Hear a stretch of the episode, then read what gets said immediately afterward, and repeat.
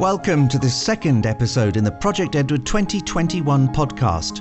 My name is James Luckhurst, and I'm pleased to be joined for this programme by David Davies of the Parliamentary Advisory Council for Transport Safety, PACTS for short, Ean Lewin, Managing Director of D.Tec International, manufacturers of the widely used Drugwipe detection system, and from Finland, Max Fogdell, head of the Driving Licenses and Examinations Unit at the Transport and Communications Agency Traficom.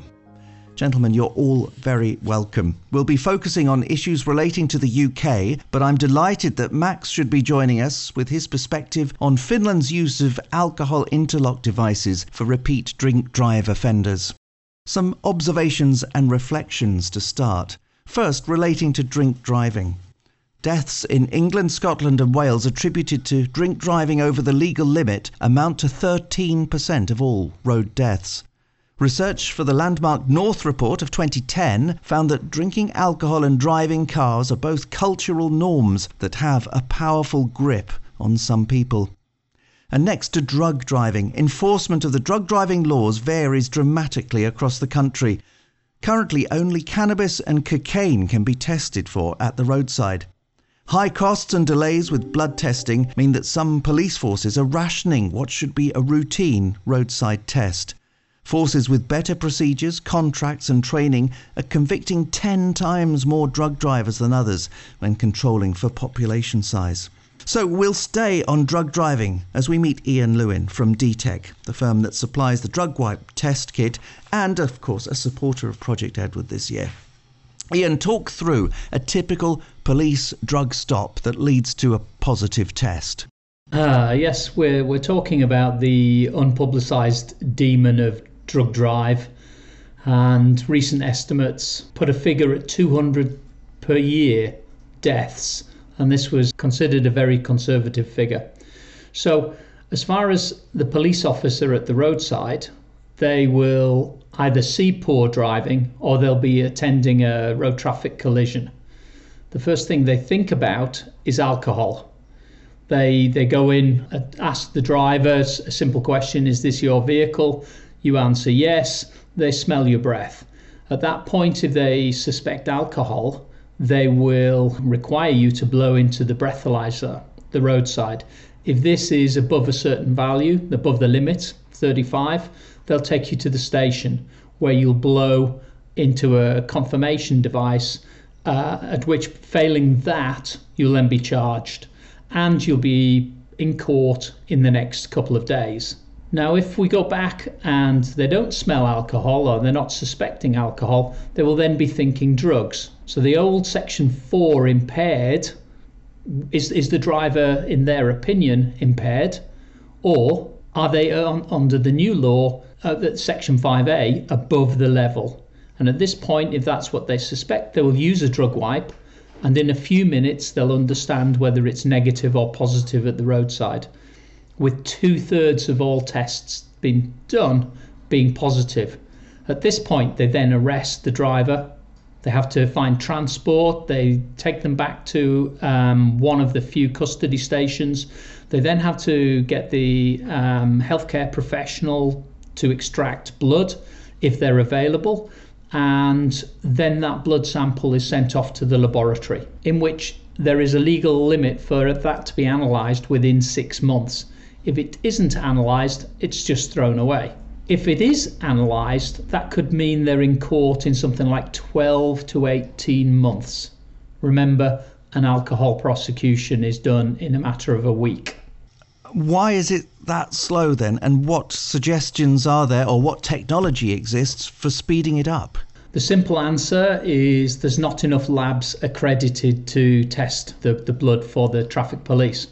The more complex and useful answer is no one really believed the team at D.Tec on the size of the problem in the first place. 15 years ago in Germany, where we're also using Drugwipe, same population, we had 35,000 drug drivers within the first two to three years of, of test, roadside testing. So we're now six years into Section 5A drug drive over the limit and the UK is still only capable of processing 12 to 13,000 bloods. That's a fifth of the 60,000 arrests that are happening in this country at the current time. Well, with that sort of potential, wouldn't you expect the labs to be buying into it? Now, some of it's the police force's own purchasing. Their systems require labs that can do everything from DNA to gunshot traces. They're not willing to pick out specialist labs that can do this blood analysis. To such an extent, Merseyside, a police force, is building its own lab specific to processing these drug drive bloods. Let's look at this idea of the, the postcode lottery that we touched on earlier. Some forces, it says, are convicting 10 times more drug drivers than others. So, what do these forces have in their favour, and how can every force be brought up to the level of, of the best? I, I wish, and my company's been running um, biannual engagement events uh, to teach good forces showing the not so good forces where the advances can be made. If we look at the positives, the traffic police really do want to remove these dangerous drivers and make the our roads safer. Now, if we look at section 4, the old impaired, that has doubled from the original 800 cases a year in the early 2000s to nearly 2000 now. And that's because the officers are keen, they've got themselves trained, they want to be successful at this. If we look at the new legislation, the Section 5A, drugs over the limit, this has gone from zero in 2014 when the legislation came in beginning of 2015 to an estimated 50 to 60,000 arrests a year. That number of arrests is several fold more than drink drive. So now let's look at the negatives. And to put it bluntly, half a dozen forces are excellent.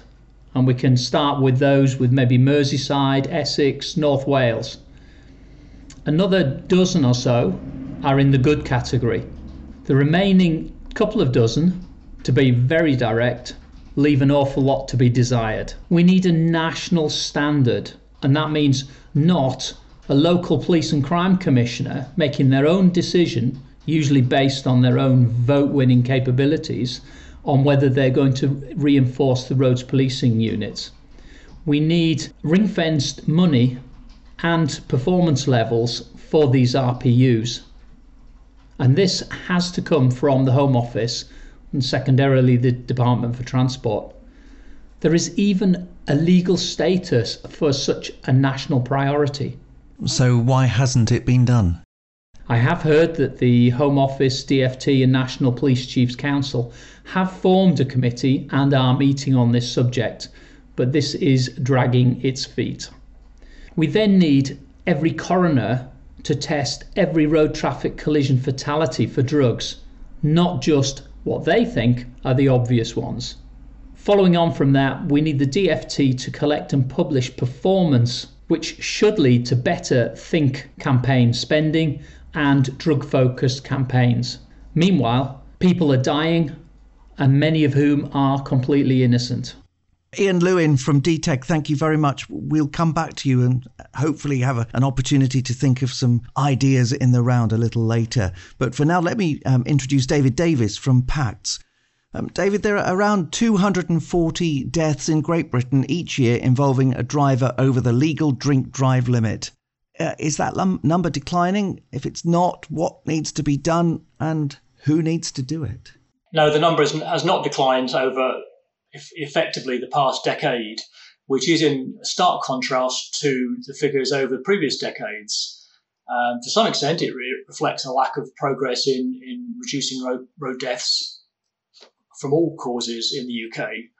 Um, but it is disappointing that, uh, given the increases, the improvements in vehicle safety, and other things that we've seen over that era, uh, that there's not been any reduction in drink drive deaths. If you imagine, if you, you might be drunk, you might have a crash, but if your vehicle is better protected, then you would expect more people to survive, and that hasn't happened. So it, it is worrying, um, and you could say it's not even just a sort of standing still. It could be almost a, a movement backwards. What needs to be done? Uh, there's a lot that can be and should be done there. Uh, in terms of short term measures, we really need to step up the level of enforcement. It has dropped off dramatically over the past decade. um, which which may indeed account for a lot a, good deal of why we haven't made more progress on on reducing road deaths over the last decade. But the number of drink drive breath tests conducted by the police at the side of the road has dropped off dramatically, and you know this is something which cannot be fully automated, unlike unlike speeding, where where we had small speed cameras and they are detecting speeding offences. Drink driving requires physical police officers at the roadside. So we need to set that up because almost definitely enforcement is a, is a single most effective uh, deterrent and, and intervention. With that, we need to step up publicity linked to the enforcement and get out, you know, that simple message that you should not drink and drive and that there is a good chance you will be caught. You can't do the publicity if there isn't actually enforcement going on. So the two need to go together. On top of that, we would like to see new powers. We would like to see a lower drink drive limit in England and Wales, as uh, has been implemented in Scotland and has been legislated for in Northern Ireland, and they will do that when the technology exists. Um, so have it consistent across the UK. And along with that, uh, we would like to see um, what we are calling mandatory breath testing. Uh, so that's basically the, what other people might call random breath testing. So the police can, can can, can stop a driver for almost or for any reason in order to carry out a breath, test. At the moment, they have quite wide ranging powers, but um, we, we, think, um, well, there is evidence that if people believe it is random, or the law says it's random, then that is in itself a deterrent. So we're not calling for large numbers of drivers to be stopped, but but that is part of the um, impression of deterrence. It's important. Now, that would only work, frankly, if we had additional police officers and that's not so that's not so unlikely. There's uh, our prime minister has said an additional twenty thousand police. There is a joint policing review going on, as, as Ean alluded to, between the Home Office and the Department of Transport, and, and we are quite hopeful that there will be uh, more police. And then, if I can just look at it in, in, in some, some separate, um, longer, slightly longer term things in terms of law. Um, there is no additional offence for committing drink and drug driving offences, and so one of the reasons we, are calling for a lower drink drive limit is that a combination of drink and drugs, even at lower levels of alcohol, uh, is is considerably more dangerous. And partly in response to what Ean was saying about enforcing drug drive legislation, there's not much incentive for a police force to prosecute for both offences. Uh, it's easier for them to prosecute for drink. So in a sense, why bother to do drugs as well? So we are we are missing out on the drug side, or at least the information on the drug side. And then I think there's another aspect to it, which which which is um, to what extent it's simply almost willful offending, and to what extent these are mental health and um, uh, alcohol dependency issues. Can we try to understand the repeat offender? What's a sort of typical picture of a repeat or recidivist uh, reoffender? Well, I think unfortunately the short answer is we don't know because although we have a lot of inf- information about drink driving, uh, more, more than on drugs, there's still quite a lot we don't know. We don't we don't know what percentage of drivers out there are drinking with excess alcohol in their system. All we know is how many have been caught. Um, and equally, we don't have a, a, numerical breakdown of the, of the of the causes. I mean, the, the typical image, well, in terms of um, uh, of death and serious injury, it is the young male who is most likely to be involved um, over the legal limit in a drink drive casualty uh, collision. Um, but it is a much broader problem. Uh, in fact, it's, it's, one of the interesting problems where actually higher income groups are more likely to offend than lower income groups, which is an unusual crime.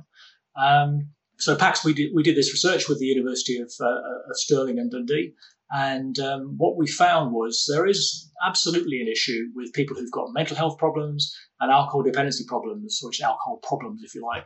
Um, they can be quite high functioning alcoholics. Uh, they can drive. Um, that's not to say they can drive safely. And for some of those people, many of those people, uh, alcohol is part of their life, and sometimes they happen to get in a car Whereas, you know, perhaps more typical, what we think of the typical drink drive offender is someone who drives and, and then sometimes has a drink, too, or drink too many.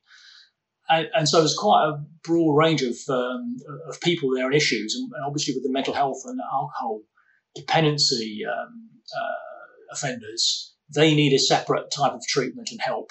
And simply, uh, you know, uh, we were quite shocked to find that one in six um, offences is, is caused by a re-offender, someone who has previously been prosecuted for drink drink or drug driving. Um, which is a very high level of reoffending. and does show, you know, that people either think they can get away with it again, or they just uh, can't resist driving.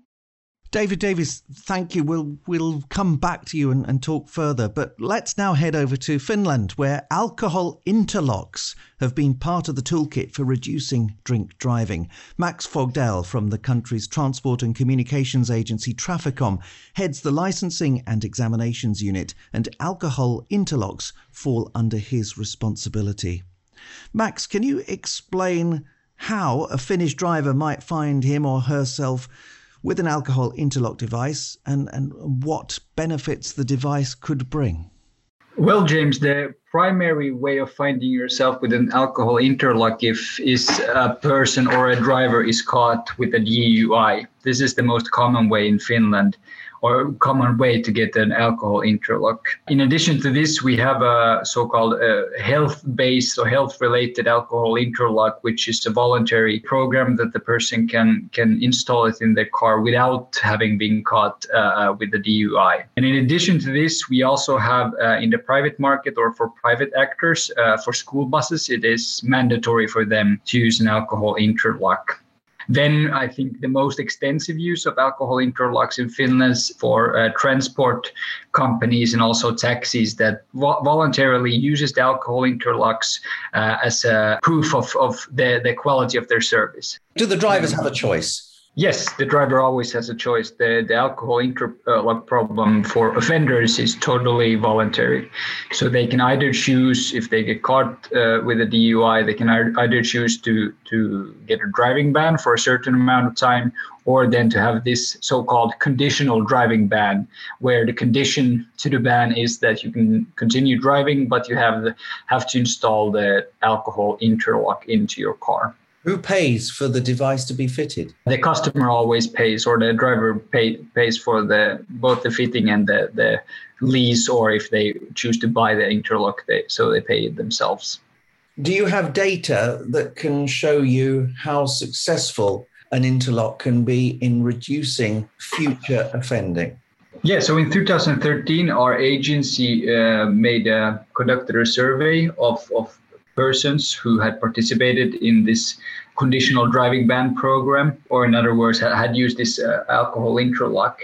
And we could see, uh, according to the also the uh, statistics, that the uh, recidivism rate was uh, five five point seven percent uh, for the person who had used used alcohol interlocks. So, in other words, five point seven percent reoffended after the actual program.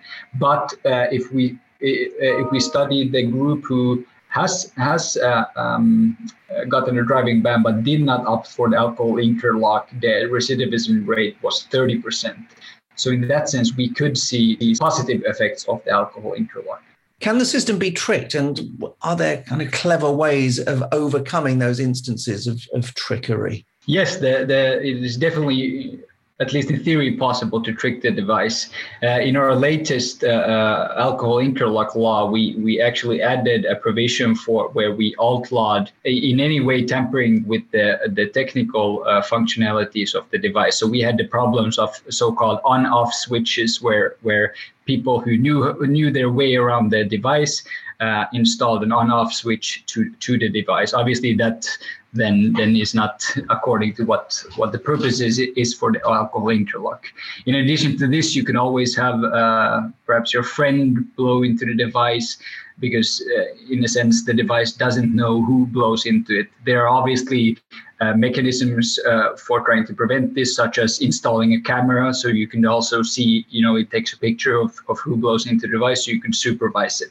And also, uh, most programs have the requirement that the driver has to blow into the device uh, when they are driving as well. So it's, it's kind of unpredictable to have your friend always blow into the device.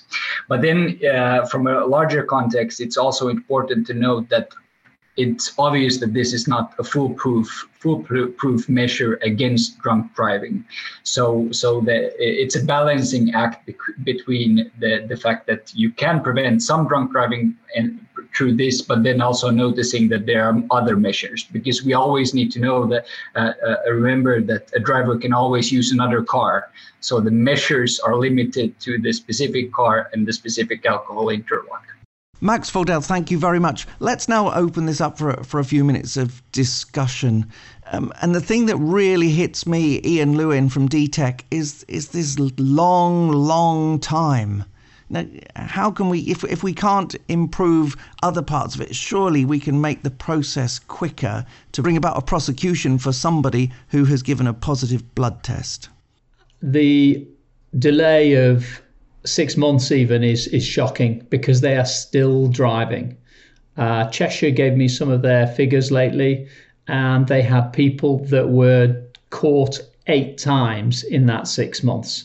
So you've just been discussing repeat offenders and what to do with them. The simplest is get them off the road in the first place. And the way to do that and many countries across Europe, France, Belgium, etc., have all realized that blood is not the answer. It doesn't need to be. That saliva is an absolutely adequate sample. And the great thing is, and this is what the UK should be getting on with, is taking that saliva sample at the roadside, at the point of the offence. So we remove all of that delay, we remove the the dropping in the levels of the drugs, and that sample can then be analysed.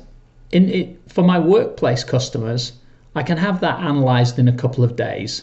There is adequate capacity in the country to do the sampling. It's an easier sample to do, and the pricing is about a sixth. So you could be in, looking at having the person in court the next week. Now that's what we should be doing. That all only requires the government to allow a saliva option for confirmation. That will then get us prosecuting those 40 or 50,000 that we are losing at the moment. That is shocking. Prosecuting 12 or 13,000, losing so many more. That will create the deterrent. That will save lives, reduce injury, and that's why we need things like Project Edward to bring these things to a head. David Davies, can I just ask? You've mentioned the, the combination of alcohol and drugs and no specific law for that. So, is there a journey that we're on towards having one, or does that need to start? Give me an update on that. Sure. Can I just comment though on, on Ean's uh, Ean's just said? I think you know we we would we would want to support Ean. I mean, in principle, we do. But my, I'm not an expert here. I'm not an expert on drugs. I'm not an expert on the law. But you know, the consultation we did for our um, research project recently was showed up two things. Firstly, is that the UK scientists have rejected the saliva option, and that's part. Okay, well, Ean, if I'm wrong, then I'm, I I um, stand corrected. But and it is partly because we have this t- Home Office type approval system, which sets a very high standard for evidence, and that has advantages and disadvantages. The advantage is that the evidence, once it's taken un- under a, a, piece of kit which has type approval, will almost certainly be accepted by the courts. Uh, it won't. It will be very difficult to be to challenge it, and that's good. The trouble is, we set a very high technical standard, which is why 10 years on from legislation to approve roadside evidential breath testing equipment, uh, no manufacturer has yet managed to get across the line. And there is a third thing, which is that there are significant legal and um, safeguarding and policing issues regarding taking evidence at the roadside. And on the whole, I think the police are going to be very reluctant to go down that path. And it will still be, even with new equipment, it will still be a question of uh, taking uh, the offender or the suspect to the police station where they have a custody suite uh, and they can go around, go through all the range of checks and safeguards and so forth. So it's it's scientifically complicated. It's it's legally complicated. Ean, you were shaking your head vigorously. So it's it's just tell us about scientists and saliva. David is correct on so many levels, but it's it's a case of whether we want to move forward to actually achieve a difference and whether we're willing to look at many other countries around Europe and all the I don't know whether they do a million yet in Australia or what Australia is planning to do And that's like four or five million tests a year. And we've been party to that for a couple of three years because they trust us to get involved and get it right. The issue on us using saliva, let's let's forget where we take it. I believe it could be taken at the roadside because it's then instant. If we if we start off in the police station, fine, but then do not shut off the option to go to the roadside. When we realize how simple it is. The issue I think has come along with some of the other drugs that certain of the learned people writing these that get to write these reports that get to have people listen to them they have said that there's a number of drugs that it wouldn't work for or it wouldn't yet work well enough. So i agree with that. However we're screening for cannabis and cocaine they're 85% of the drugs that we see in the uk at the roadside driving people on cannabis people on cocaine saliva is perfectly adequate for those two drugs. So if we were to go for a, um, a saliva sample taken, and that would that would solve 80 90% of our problem that would get us up into the 50,000 60,000 people prosecuted that creates the deterrent even even professor Wolff admitted in discussion that cannabis and cocaine are okay it's it's some of the other meds somewhere down in the tail that when it's it's not ideal, not perfect. It's pretty good, but it's not perfect to UK legal standards. Look, we, we, we're coming to the end of this now. I'm going to give you each a wish. I'm going to grant you a wish relating to some kind of improvement in road safety because of changes in drink drive legislation or technology. You can each have one wish granted. Uh, start with Ean Lewin then. What would your wish be? my wish would be that we create a really truly credible deterrent, and that will come from the saliva sample confirmation. David Davies, your turn. What would your wish be? Uh, I'd, I'd like the UK to introduce alcohol interlocks legislation and use them widely. And Max Fogdell from Finland, then. Yeah, well, one wish would, would perhaps be to increase the uh, cooperation between countries. I think uh, we've learned a lot from studying what other countries do and uh, what kind of programs, especially, uh, specifically concerning alcohol interlocks, what kind of programs they have. And I think that's that's the main essential when you try to develop a program that you see where other countries have succeeded. I think it all goes back to better sharing, doesn't it? Learning good practice, sharing like it used to be. Um, many thanks to my guests today David Davies from PACTS, Ean Lewin from D.Tec, and Max Fogdell from Traficom in Finland. My colleague Neil Barrett will be in the chair for episode 3 in a fortnight, so do please join him for that. If you found this episode of the Project Edward podcast to be of interest, please, if you haven't already done so, subscribe to it wherever you get your podcasts. And if you have any comment on what you've heard today, please do join the conversation on Twitter using the hashtag Project Edward. You can keep up to date with our road safety activity at projectedward.org. The producer was Peter Baker. I'm James Luckhurst. Thank you for listening.